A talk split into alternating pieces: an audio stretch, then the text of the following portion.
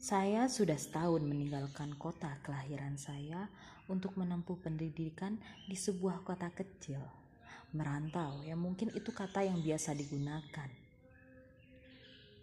Beberapa hari lalu orang tua saya memutuskan untuk tidak lagi membiayai hidup dan pendidikan saya. Saya hanya diberikan selembar baju yang melekat pada saat hal itu terjadi.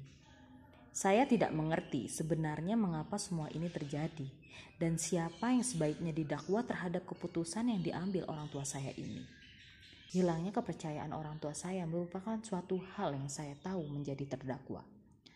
Tapi alasan hilangnya kepercayaan ini saya belum tahu pasti. Apakah jarak menjadi tersangka lain? Apakah kurangnya komunikasi? Atau orang tua saya selalu ingin mencari tahu tentang saya dari berbagai sumber namun terjerumuskan dalam berita palsu. Sore itu saya tepat di depan pagar kos dan saya melihat orang tua saya datang. Segera saya memberi salam. Memang saat itu suasana tidak cukup cerah, namun sepertinya memang mendung.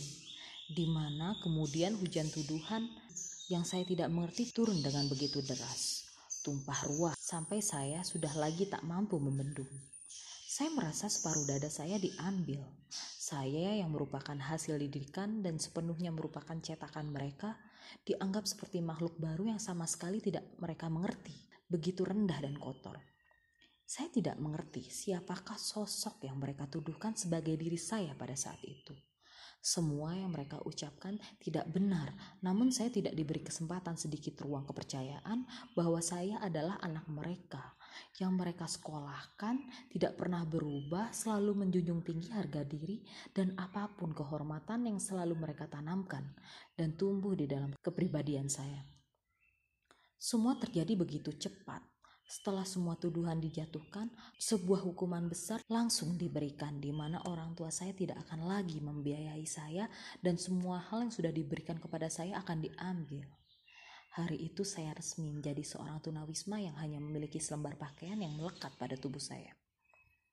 Saat itu saya bingung dan layaknya raga saya kehilangan jiwa.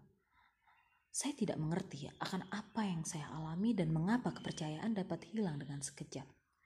Saya sama sekali tidak pernah mencoba melompat, merusak, dan membobol semua kepercayaan yang sudah diberikan kedua orang tua saya. Kenapa semuanya hilang seketika? Apa benar jarak, komunikasi, dan berita palsu yang sesungguhnya pantas didakwa akan semua kekacauan ini?